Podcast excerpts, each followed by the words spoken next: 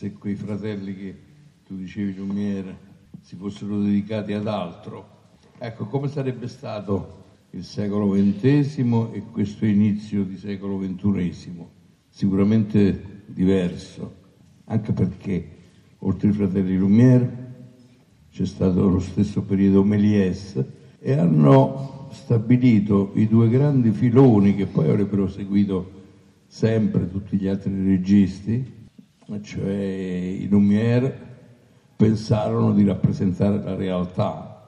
Infatti cominciarono con un treno che entrava in una stazione e Méliès invece cominciò con un viaggio sulla Luna e quindi fu il primo film di fantascienza.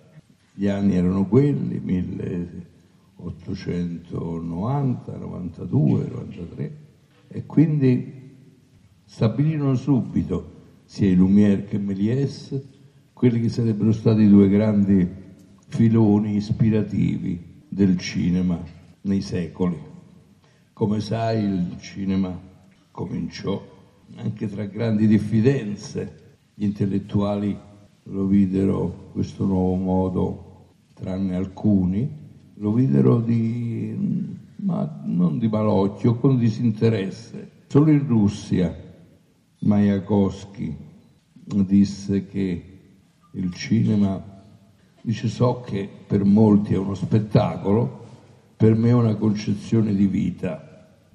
Anche in Italia ci fu molta diffidenza, per esempio Verga, al quale si rivolsero per i primi film, e Verga disse sì, ma a condizione che non si sappia che io ho preso parte a questo mercimonio delle mie opere, perché non credevano.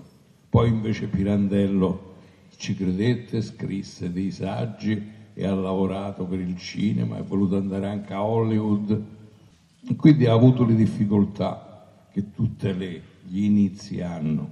Che cosa saremmo noi senza il cinema? Beh, ci mancherebbe intanto una, noi come pubblico dico, ci mancherebbe una fonte di idee, di dubbi, come per la letteratura. È quasi ormai come chiedersi se non ci fosse stata la letteratura che cosa avremmo detto, pensato, come avre- saremmo vissuti.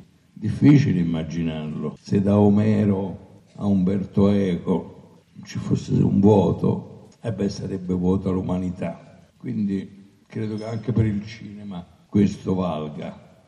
Per questo, anche nonostante le crisi, le crisi economiche, le crisi di ispirazione, il cinema resta un bene comune e necessario a tutti, specialmente ai giovani, specialmente a voi. Anche il film più personale, più distaccato dalla realtà, è un film che viene interrogato, che viene, al quale si pongono delle domande su voi stessi, sul vostro comportamento. E il cinema questo può fare.